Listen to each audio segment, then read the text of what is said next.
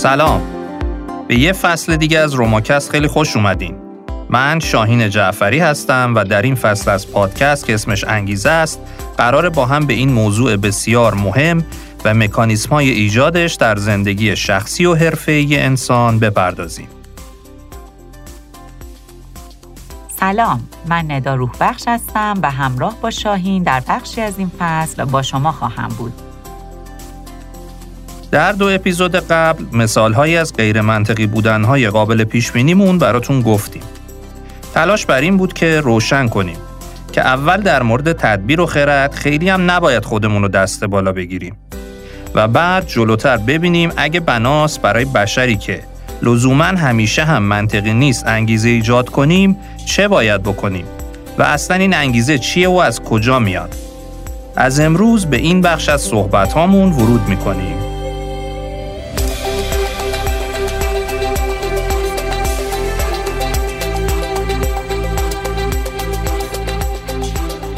دنر ریلی که داستان سوختگی و بودنش تو بیمارستان رو شنیدید بعدها خیلی وقتا دعوت می شد که به آدمایی کمک کنه که در چالش های سخت و وحشتناک مثل وضعیت خودش گرفتار شده بودن و باهاشون صحبت کنه.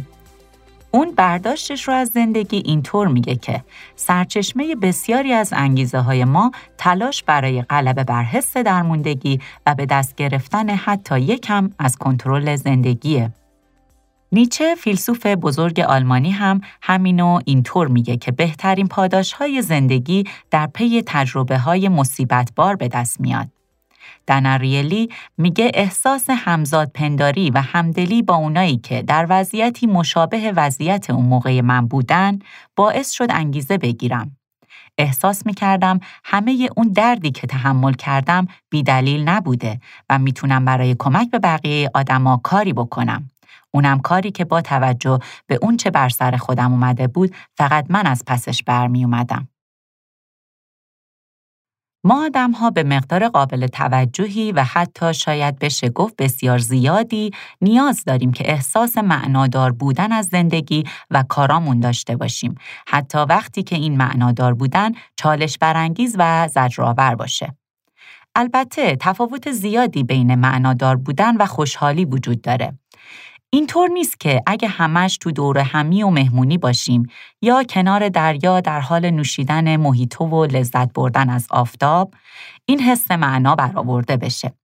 در حقیقت برخلاف انتظار و بر اساس پژوهش های صورت گرفته درباره تفاوت معنا و خوشحالی نشون داده شده که اون چه به ما حس معنا رو منتقل می‌کنه الزامن خوشحالمون نمی‌کنه. یا مثلا نشون داده شده که افرادی که زندگیشون از دید خودشون معنادار توصیف شده اغلب به انجام دادن کارایی برای دیگران علاقه مندن.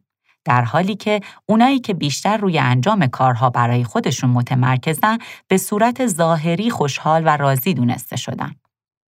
ویژگی اساسی معنا نوعی از داشتن هدف، ارزش و تأثیره یا به عبارتی درگیر بودن با چیزی بزرگتر از خود. احتمالاً حتی اگه کتابش رو نخونده باشین اسمش رو شنیدین. اثر برجسته دکتر ویکتور فرانکل انسان در جستجوی معنا ویکتور فرانکل روانپزشک و رواندرمانگر اتریشیه که البته به عنوان استاد مدعو در دانشگاه های آمریکا از جمله هاروارد و استنفورد و چند تای دیگه هم تدریس داشته. در سال 1942 و در بحبوحه جنگ جهانی دوم به دست ارتش نازی اسیر و روانه اردوگاه آشویتز میشه. اردوگاهی که به اردوگاه مرگ معروف بود. اون به عنوان کسی که حوزش روانپزشکیه عملا اونجا براش مثل یه آزمایشگاه واقعی بود و تجربیاتی به شدت دردناک ولی ارزنده به دست آورد. توصیه می کنم این کتاب فوقالعاده رو حتما بخونید. چون در باز کردن دیدگاه جدیدی برای نگرش به زندگی خیلی بهمون کمک می‌کنه. فرانکل در جایی میگه اون چیزی که انسان رو از پا در میاره رنجها و سرنوشتی نامطلوب نیست بلکه بیمعنا شدن زندگیه که مصیبت باره و معنا تنها در لذت و شادمانی و خوشی نیست بلکه در رنج و مرگ هم میشه معنا پیدا کرد. و درباره تعدادی از همبندانش اینطور میگه بیچاره اونی که فکر می‌کرد زندگی دیگه براش معنی نداره نه هدفی داشت و نه انگیزه و مقصودی. چیزی اونو به زندگی گره نمی‌زد و چون به این مرحله می‌رسید دیگه کارش ساخته بود. خالی از لطف نیست. یه بخشی از حرفاش رو از زبون خودش بشنویم. We're going to meet Viktor Frankl, the internationally famous psychiatrist, writer, and lecturer. He deals with the most common ailment of our time, meaninglessness. Certainly nobody of us is spared suffering at one time or another.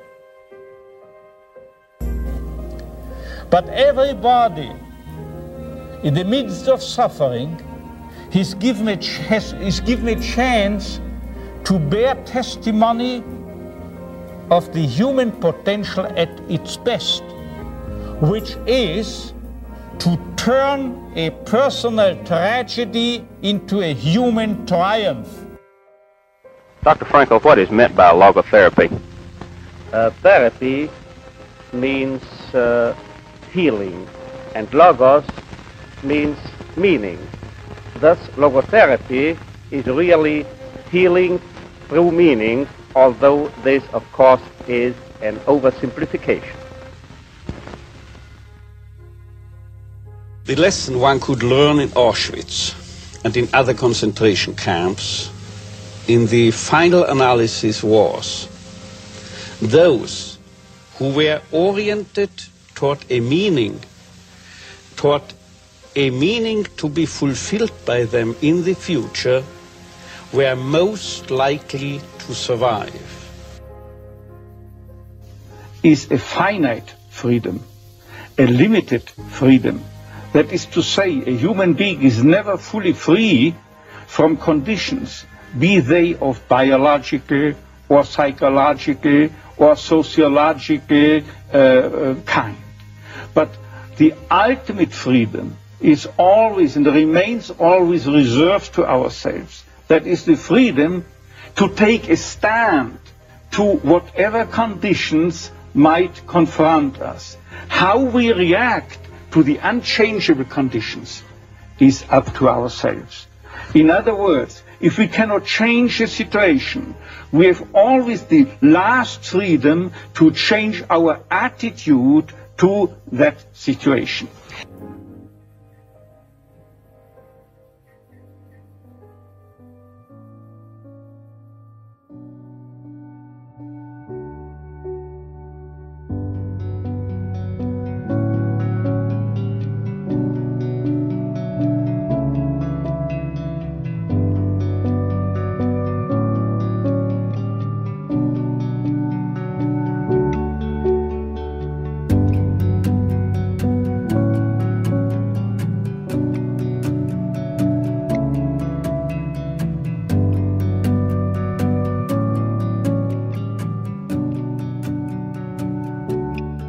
سیزیف یکی از خدایان و قهرمانان اسطوره‌ای یونان باستانه.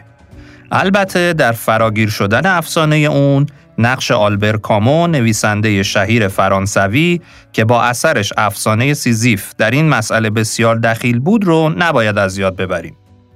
در اساطیر یونان سیزیف با فریب دادن مسئول مرگ از مردن فرار می‌کنه و ظاهرا زنجیری رو که برای بستن خودش در نظر گرفته شده بود دور بدن مسئول مرگ میپیچه. به خاطر این فریبکاری و تخلف با هدف فرار از مرگ و زنده موندن و جاودانگی یک مجازات ویژه براش در نظر گرفته میشه. اینکه سنگی رو با زحمت در دامنه کوهی به سمت قله بغلتونه یا به دوش بگیره و بالا ببره و دقیقا وقتی سنگ رو به قله رسوند دوباره سنگ به پایین بغلته و این ماجرا تکرار بشه. این افسانه تبدیل شد به نمادی از یک کار پوچ و بیمعنی. نه به این خاطر که برای ابد تکرار می‌شد، بلکه به خاطر بینتیجه بودنش. چون انگار هر بار که سنگ دوباره میغلطید و پایین میومد، برمیگشت سر نقطه اول. تنها چیزی که فرق کرده بود خسته تر و فرسوده تر شدن سیزیف بود. دناریلی این مسئله رو هم با طراحی آزمایش هایی به بررسی و ارزیابی گذاشت. دو تاش رو که به نظر ما جذابتره براتون نقل می‌کنم. در مورد اولی با دو تا از همکاراش یه سری آزمایش روی تعدادی از مهندسین انجام دادن و توی این آزمایش ها از شرکت کننده ها خواستن که لگوی بیونیکل بسازن. بیونیکل یه نوعی از این اسباب بازی فوق‌العاده و محبوبه که برای بزرگسالا طراحی و ساخته شده. افراد می‌تونن به شکل خلاقانه ای اونا رو سرهم کنن و چیزی به میل خودشون خلق کنن. شرکت کننده ها رو دو دسته کردن. روند آزمایش به این صورت بود که با هر بار ساختن بیونیکل ها مبلغی کمتر از بار قبل گیر شرکت کننده ها می اومد. به گروه اول گفته شد که بعد از هر بار ساختن و پول رو گرفتن قطعات باز میشه و برمیگرده به داخل جعبه ها و از همین قطعات برای نفر بعدی استفاده میشه. وقتی اونا اولی رو درست کردن، مسئول آزمایش اون رو زیر میز میگذاشت و ازشون می‌پرسید مایلین یکی دیگه هم بسازین؟ اگه می‌گفت بله یه جعبه دیگه هم بهش می‌دادن و وقتی اون رو هم تموم می‌کرد سوال رو تکرار می‌کردن و باز با مبلغ کمتر. همینطوری هی برای هر باری که یکی دیگه درست می‌کرد مبلغ کمتری پیشنهاد می‌دادن تا به یه جایی برسه که دیگه شرکت کننده می‌گفت کافیه دیگه نمیارزه.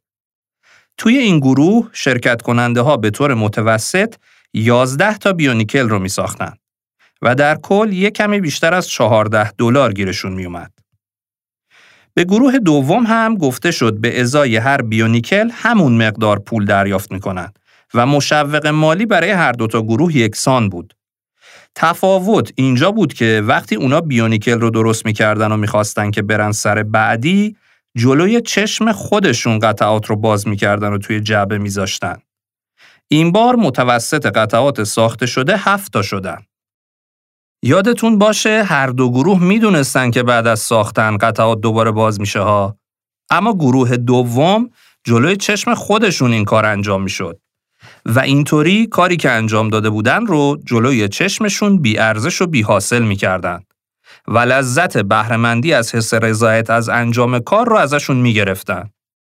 برای دوستانی که دقیق هستن و به جزئیات علاقه مندند بگم که موضوع علاقه به ساختن لگو به طور کلی برای شرکت کنندگان لحاظ شده بود. گروه اول بیونیکل هاشون رو در موقعیتی می ساختن که اسمش رو تیم آزمایشگر گذاشته بود معنادار. به این دلیل که اونا می‌تونستن حس تموم کردن پر از رضایت کار رو تجربه کنند. به وضعیت گروه دوم موقعیت Sisyphic گفتن. اشاره به همون داستانی که براتون گفتم. چهار تا کمتر بودن نکته بود که بهش رسیدن. این قرار گرفتن توی موقعیت Sisyphic ی ممکنه در زندگی های همه ما رخ بده. شاید بشه با تغییر زاویه نگاهمون به اون موقعیت و تعریف کردن یه روایتی متفاوت که توش اون کار ارزش داشته باشه یا تنوع دادن به نحوه انجامش خودمون رو از این موقعیت خارج کنیم. یه نمونه مشابه رو در فیلم The Last Castle یا آخرین قلعه به کارگردانی راد لوری و بازی درخشان رابرت ردفورد در نقش سرهنگ یوجین ایروین که به واسطه امتناعش از حضور در جنگ زندانی شده بود میشه دید. او در زندان از رئیس زندان به خاطر رفتار نامناسب انتقاد می‌کنه. رئیس زندان هم مرتبا به بحانه های مختلف از جمله متهم کردنش به سرکش بودن دنبال اینه که حالش رو بگیره. یه بار یه مجازات براش تعیین می‌کنه که تعدادی زیادی تک سنگ بزرگ رو از یک طرف حیات زندان ببره به طرف دیگه. خیلی از زندانیان این کار رو در اون شرایط حرارتی و رطوبتی و با در نظر گرفتن وزن سنگا غیر ممکن می‌دونستن. خلاصه زندانیام دو گروه میشن و شرط میبندن. وقتی بعد از ساعتها کار سخت و طاقت فرسا آخرین سنگ رو هم جابجا کرد، اون بخش از زندانیا که طرفدارش بودن رو به شدت خوشحال کرد. یک پایان شاد واقعی. اما چند لحظه بعد بهش گفتن این کار باید برای تمام روز ادامه پیدا کنه و تموم کردنش به معنی خاتمه مجازات نیست. شبیه به داستان سیزیف.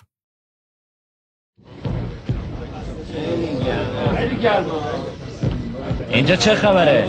وینتر مجازاتش کرده باید سنگا رو جابجا کنه فکر نمی کنم بتونه. امکان نداره بتونه. وزن هر کدوم از اون سنگا حداقل 10 کیلوه. تازه گرمای آفتاب تا ظهر به 35 درجه می‌رسه. رطوبت هوا میگی. متاسفم که نمی‌تونم. هی هی. اسم منم چه بنویس. چی میگی؟ خیلی خوب. سب کن سب کن. سب کنی بچه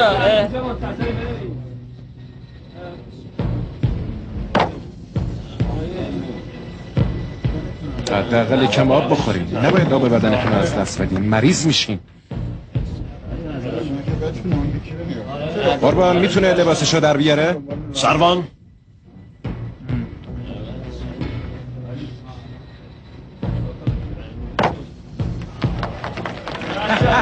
بخواید می‌تونید دیدنتون رو در بیاره.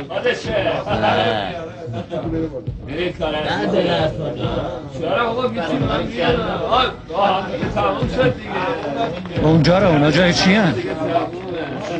جای کابلای الکتریکیه. منظور چیه؟ چند وقته که اینطوریه؟ زیاد نیست. از وقتی دستگیر شده شکنجش کردن که از تصمیمش صرف نظر کنه. ولی اون مقاومت کرد و حاضر نشد به جنگ عراق بره. خوبه. خوبه.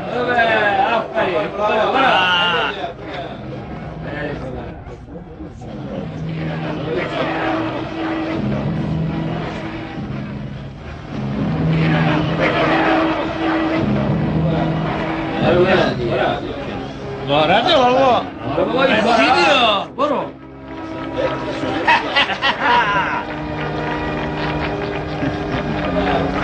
مثل که خسته شدید قربان چرا تمومش نمی کنید تمومش کنید قربان شما می‌تونید تمومش کنید حرفاش گوش نکنی قربان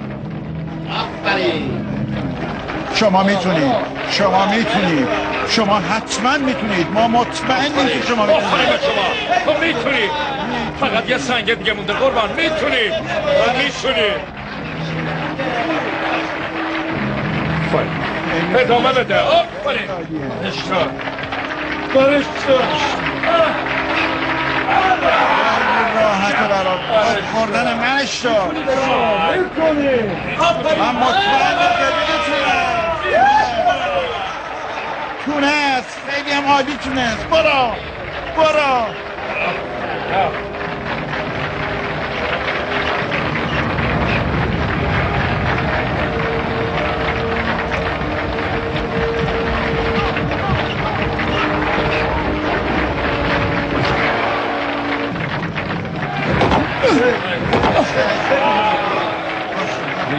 شده کارش تمومه نمی‌تونه ادامه بده. برین کنار ببینم. نمی‌تونه.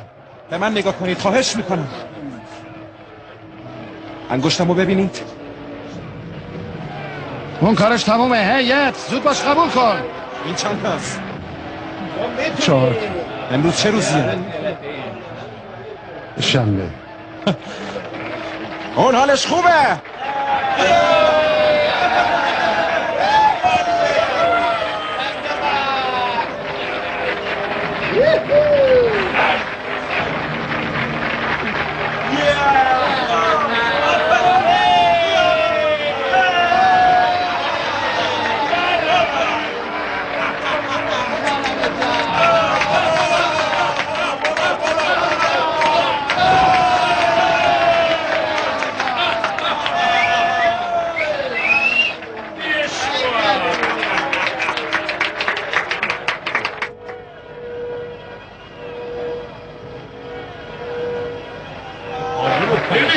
قربان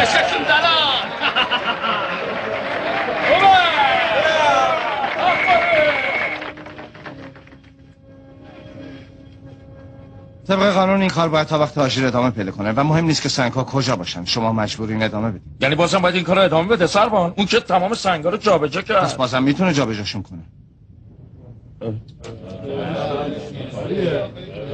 پس آقایون باید تشویقش کنی تشویقش کنی تو تشویق نکن. اون خیلی قویه می‌تونه. به قول این آقا می‌تونه. کی میگه نمی‌تونه؟ می‌تونه.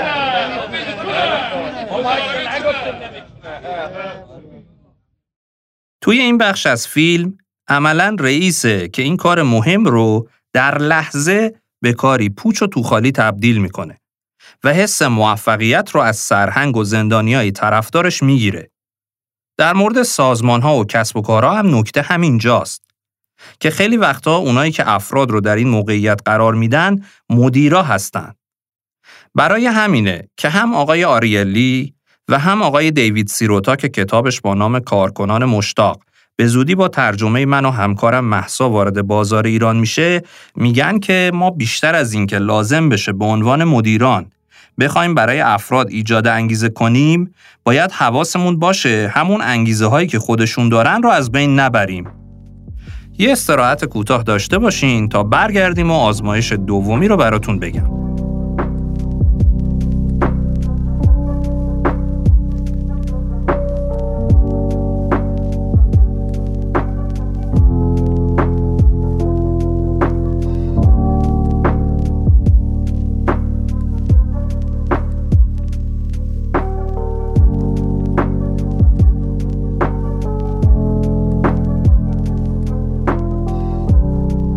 آزمایش دوم اومدن و روی تعداد زیادی برگه کاغذ حروف الفبا رو به صورت درهم ریخته و متنوع نوشتن و ازشون چاپ کردن.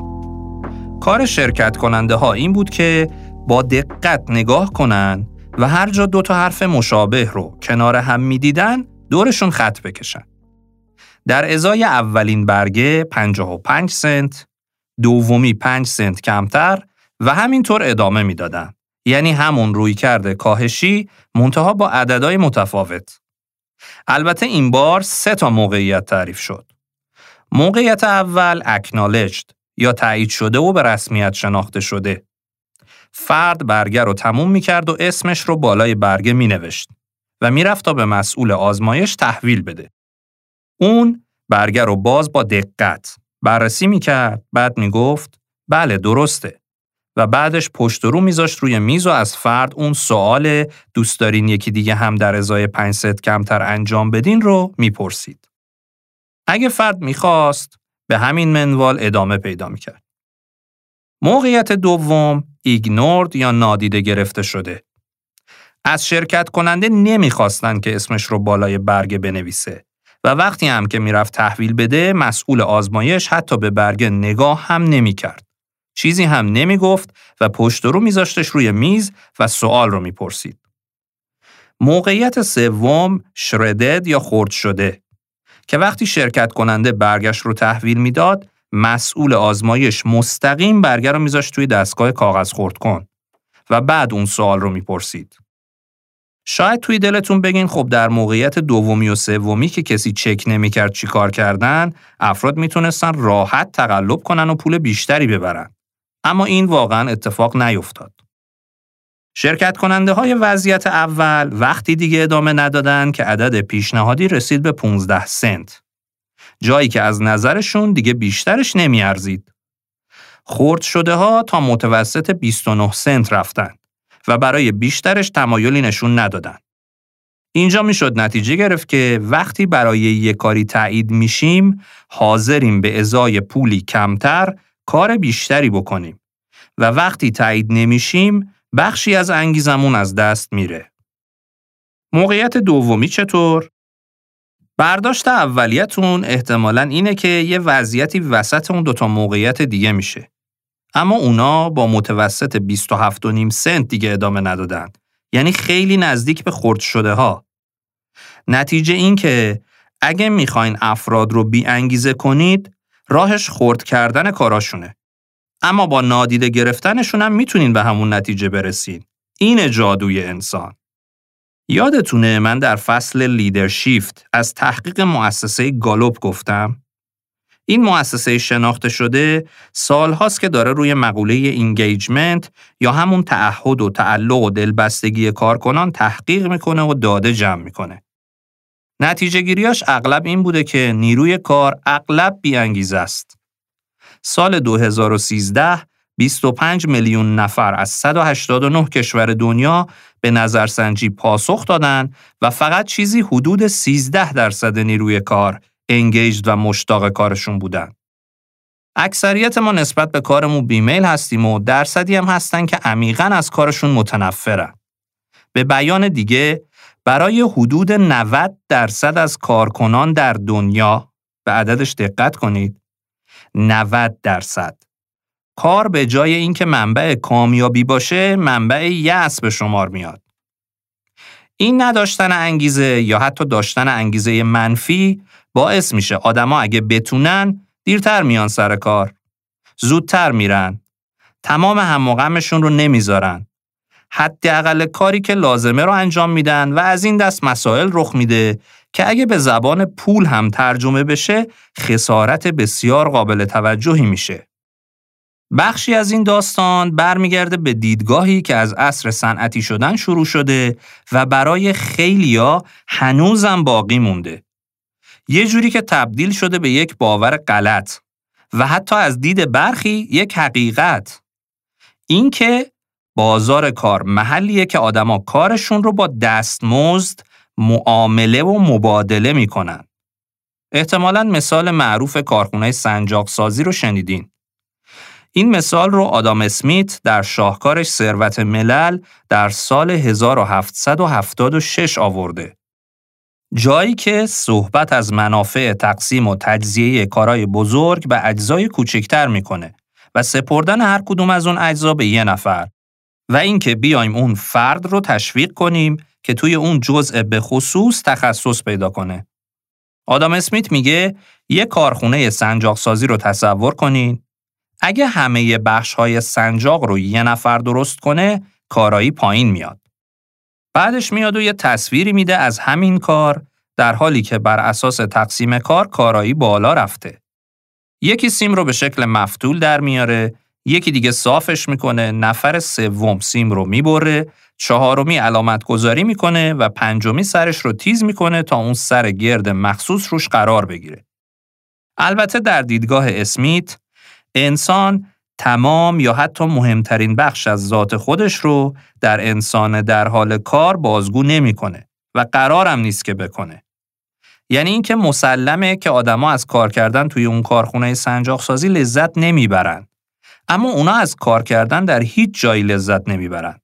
اصلا انتظار ندارن از کار کردن در جایی لذت ببرن و به زعم اسمیت تنها دلیل افراد برای انجام هر کاری پرداختیه که ما به ازاش دریافت می‌کنن و ماهیت کار به خودی خود اهمیتی نداره. دیدگاه های اسمیت راهنمای یک متخصص مشهور دیگه شد به اسم فردریک وینزلو تیلور که بعدها پدر جنبش مدیریت علمی لقب گرفت. این مهندس آمریکایی با وسواس تمام از مهندسی استفاده کرد تا اون کارخونه ای که اسمیت ترسیم کرده بود رو در عمل به نحوی پالایش کنه که نیروهای کار به بخشی از یه ماشین کاملا روغنکاری شده تبدیل بشن. همه مسائل فیزیکی رو محاسبه می کرد تا شرایط برای ارتقای بهرهوری چرخ دنده ها مهیا بشه. بی اف اسکینر شخصیت برجسته حوزه روانشناسی هم این دیدگاه رو با آزمایش روی موشا و کبوترها بررسی کرد و پایه تئوریک قضیه رو محکمتر کرد. اون نشون داد که رفتار حیوانات رو میشه با تغییر میزان و تناوب پاداشی که در مقابل اون رفتار به خصوص می‌گیرن تحت کنترل درآورد. همون زمانی که تیلور فهمید پرداخت به ازای کار تموم شده باعث افزایش بازدهی در کارخونه ها میشه، اسکنر این رو با آزمایش روی کبوترها تایید کرد. توی عصر انقلاب صنعتی هم صاحبان کارخونه ها همین روی کرد رو در پیش می‌گیرن. اما تصور کنین از دیدگاه نیروی کار چطوری میشه؟ اینکه اونا چرخدنده های یک چرخ بزرگن. اونا فقط برای دستمزد کار می‌کنن و حس اهمیتی نسبت به کارشون و نقششون در محصول نهایی ندارن. به شدت صحنه هایی از فیلم کمدی عصر جدید ساخته چارلی چاپلین رو به ذهن متبادر می‌کنه. این نگاه مثل یه معادله ساده است. کارتو بکن دستمزدتو بگیر. در اون زمان شاید جواب می‌داد. به خاطر اینکه افراد برای خریدن چیزایی که بهشون نیاز داشتن اون پول رو می‌خواستن. اما اینکه همین نگاه در قرن 21 ادامه پیدا کنه چه توجیهی داره؟ تازه وقتی این حرفا مال کشورهای توسعه یافته است ببینید وضعیت ما کجاست. من واقعا نمی‌دونم چرا اراده‌ای برای اصلاحش دیده نمیشه. به همین دلیله که ما تصمیم گرفتیم و این موضوع رو انتخاب کردیم تا با واکاوی بیشتر شاید بتونیم یه تغییر نگرشی ولو کوچیک داشته باشیم.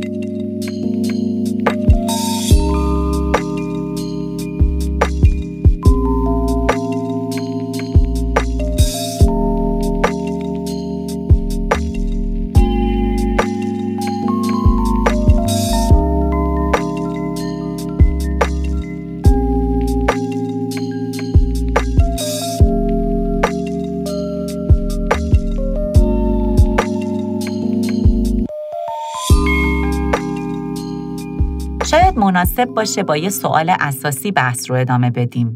اصلا کار برای چی هست؟ اساسا ما از کار کردن دنبال چی هستیم؟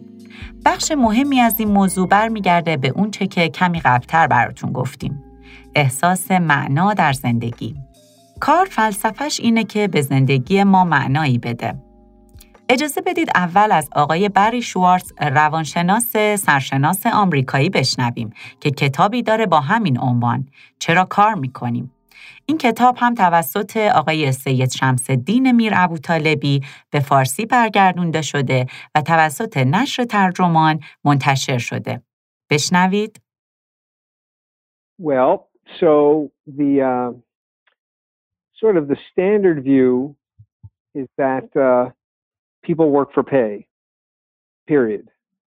If you pay them, uh, it doesn't matter what they do. If you don't pay them, it doesn't matter what they, if you don't pay them enough, it doesn't matter what they do. People work for pay, and that's all there is to it.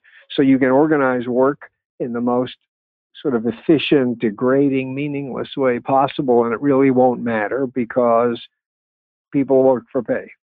And the whole point of my book is to suggest that while, of course, people work for pay, that's not the only reason they work, it's not even the most important reason they work. People want to do work that's engaging, that's challenging, uh, where they have some control over what they do, some discretion, some variety, where they feel like they're learning on the job. And most important, people want to do work that that has meaning. They want to feel like uh, somehow what they do makes somebody else's life better, even in some small way. So, do you think the concept of meaning, as you've been researching and in all of your work, is really around this desire to make a positive contribution to others, to help others, to serve others? Is that the central theme that that where meaning is derived from, based on your work? Yes. Now, you know, it, there could be other ways that people get meaning out of what they do, but I think usually, most of the time, when people talk about their work as meaningful, that's what they mean and and this doesn't have to be you know curing cancer or eliminating malaria. It doesn't have to be gigantic. If you work in sales uh, in a department store and somebody comes in to buy i don't know a suit uh, your interaction with that person can have an enormous impact on the quality of that person's decision and on the quality of that person's day and you know even on the in the short run on the quality of that person's life. If you feel like you're there to serve customers, that's one thing. If you feel like you're there to make sales, that's quite a different thing. So that's there's nothing grandiose about working in retail, but still every every interaction with a customer is a customer is an opportunity to make that person's life better. و در جای دیگه دوباره اشاره میکنه تاریخی.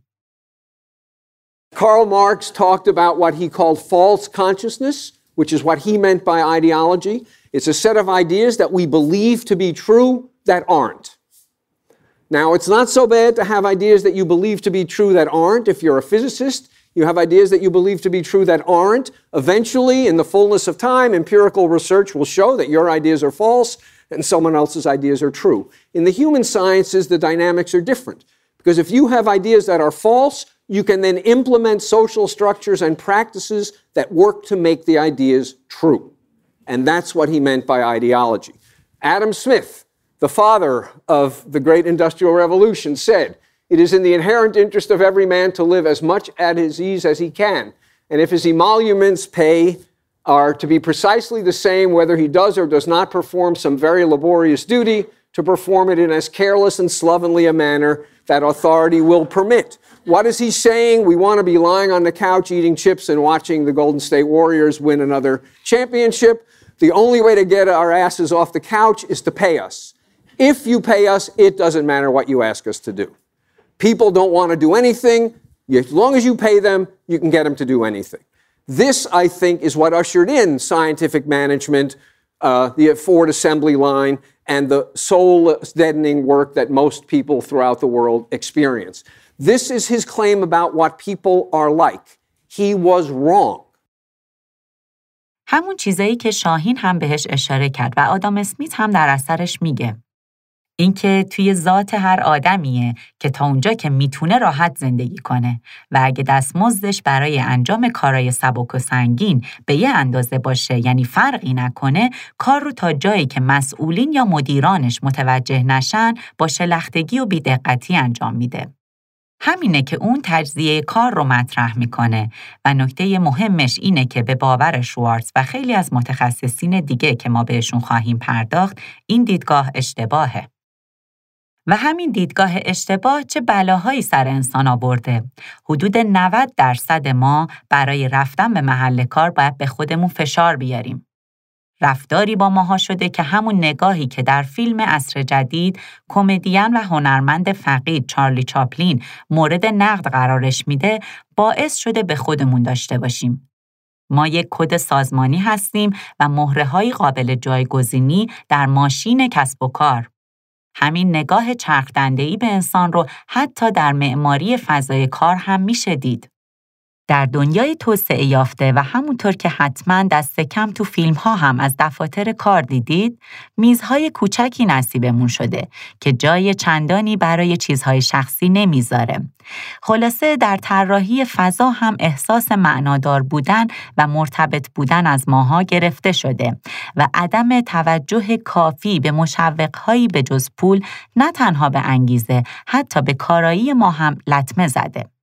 البته که امروزه شرکت های پیشرو در زمینه فضاسازی حرفه‌ای و کارآمد تحت عنوان New Ways of Working اقدامات خلاقانه ای رو در پیش رو گرفتن که با کمی سرچ توی اینترنت می‌تونیم به آسونی ازشون الهام بگیرید. برگردیم به اون چه آقای شوارتز به عنوان دلایل ما برای کار کردن در کتابش آورده.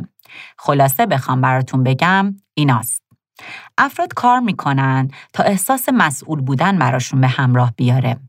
کار روزانه تا حدودی بهشون استقلال و آزادی عمل میده و از اون اختیار و آزادی عمل برای رسیدن به استادی یا خبرگی بهره می‌برن. چیزای جدیدی که یاد می‌گیرن باعث رشد فردی و حرفه‌ایشون میشه. افراد کارشون رو به این دلیل انجام میدن که اون رو فرصتی برای مشارکت اجتماعی تلقی می‌کنن. اونا خیلی از وظایفشون رو به عنوان عضوی از یک گروه انجام میدن و حتی وقتی به تنهایی کار می‌کنن لابلای اون سکوت کاری فرصتهای زیادی برای تعاملات اجتماعی دارن. نهایتا افراد احساس می‌کنن چیزی که انجام میدن براشون معنا داره. کار اونا احتمالاً تغییری در دنیا ایجاد می‌کنه. باعث بهتر شدن زندگی دیگران میشه و حتی ممکنه دگرگونی اساسی زندگی انسانها رو در پی داشته باشه. البته اینایی که گفتم رو از بررسی افرادی به دست آورده که از کارشون رضایت دارن و لذت می‌برن نه همه اونهایی که کار می‌کنن. ضمنا اغلب خیلی سخت بشه همه اینها رو یه جادید و یه شغلی باشه که همه این ویژگی ها رو به طور مستمر داشته باشه. اما تصورش رو بکنین اگه اینا رو داشتیم صبح با چه حس و حالی به سمت محل کارمون می‌رفتیم؟ روز کاری و چجوری میگذروندیم؟ به نظرتون خیلی متفاوت نمی‌شد؟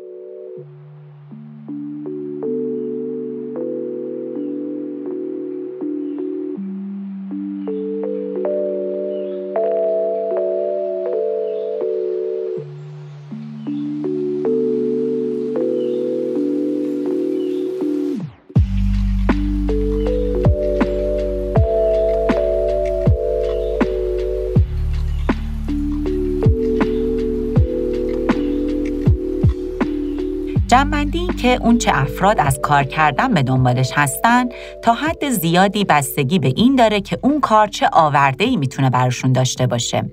به زعم آقای شوارتز شرایطی که انقلاب صنعتی با تکیه بر نظریه های علوم اجتماعی برای کار انسانی فراهم کرد افراد رو به صورت نظاممند و سیستماتیک از رضایتمندی شغلی دور کرد در طول سالهای گذشته مدیریت از ابعاد نظری و عملی دورانی رو پشت سر گذاشته که انگیزه های متفاوت که افراد با خودشون به محل کارشون میارن مورد شناسایی قرار گرفته و حتی به رسمیت شناخته شده. و مدیران تشویق شدن زندگی کاری کارکنانشون رو به شکلی سازماندهی کنن که معنا و اشتیاق رو در کار فراهم کنه و این معامله‌ای دو سر برده. نظریه ایگرگ که داگلاس مکگرگور حدود نیم قرن قبل مطرح کرد و بعدتر بهش می‌پردازیم تلاشی در همین راستا بود. اما این مدل هیچ وقت نهادینه نشد. و اگه ما بخوایم از ذات انسانی اونی رو ببینیم که دنبال چالش، معنا و رضایت از کار باشه، لازم راه خودمون رو با هموار کردن مسیر خروج از درون گودالی به عمق بیش از سه قرن کجفهمی در خصوص انگیزه شروع کنیم و دست به دست هم بدیم تا محیطهای کاری به مکانهایی تبدیل بشن که با اشتیاق به سمتشون بریم. در ادامه این فصل این مباحث رو عمیقا پی می‌گیریم و امیدواریم با توجه به ارزش و اهمیتی که برای تک تک ماها داره با من و دوستانم همراه بمونید، بشنوید و دنبال کنید و بهش فکر کنید. فارغ از اینکه در کجا و چه صنعتی و چه مدل شرکتی کار می‌کنیم یا سمتمون چیه، تغییر نگرش بهش ضروری و اجتناب ناپذیره.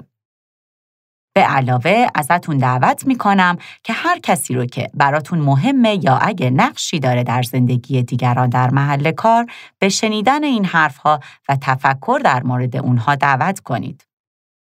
به جز این راهی برای تغییر سرنوشت خودمون و نسلهای بعدی و نجات از گرداب مستحلک کننده خود ساختمون نداریم. بپذیریم که همه چیز از خودمون شروع میشه از یکایک ماها و درون ماها هم از ماینست و نگرش. در غیر این صورت در بر همین پاش نمیچرخه. این اپیزود رو با بیتی زیبا از مصنوی بانو پروین اعتصامی به پایان می‌برم. جهد را بسیار کن عمرندکیست کار را نیکو گزین فرصت یکیست.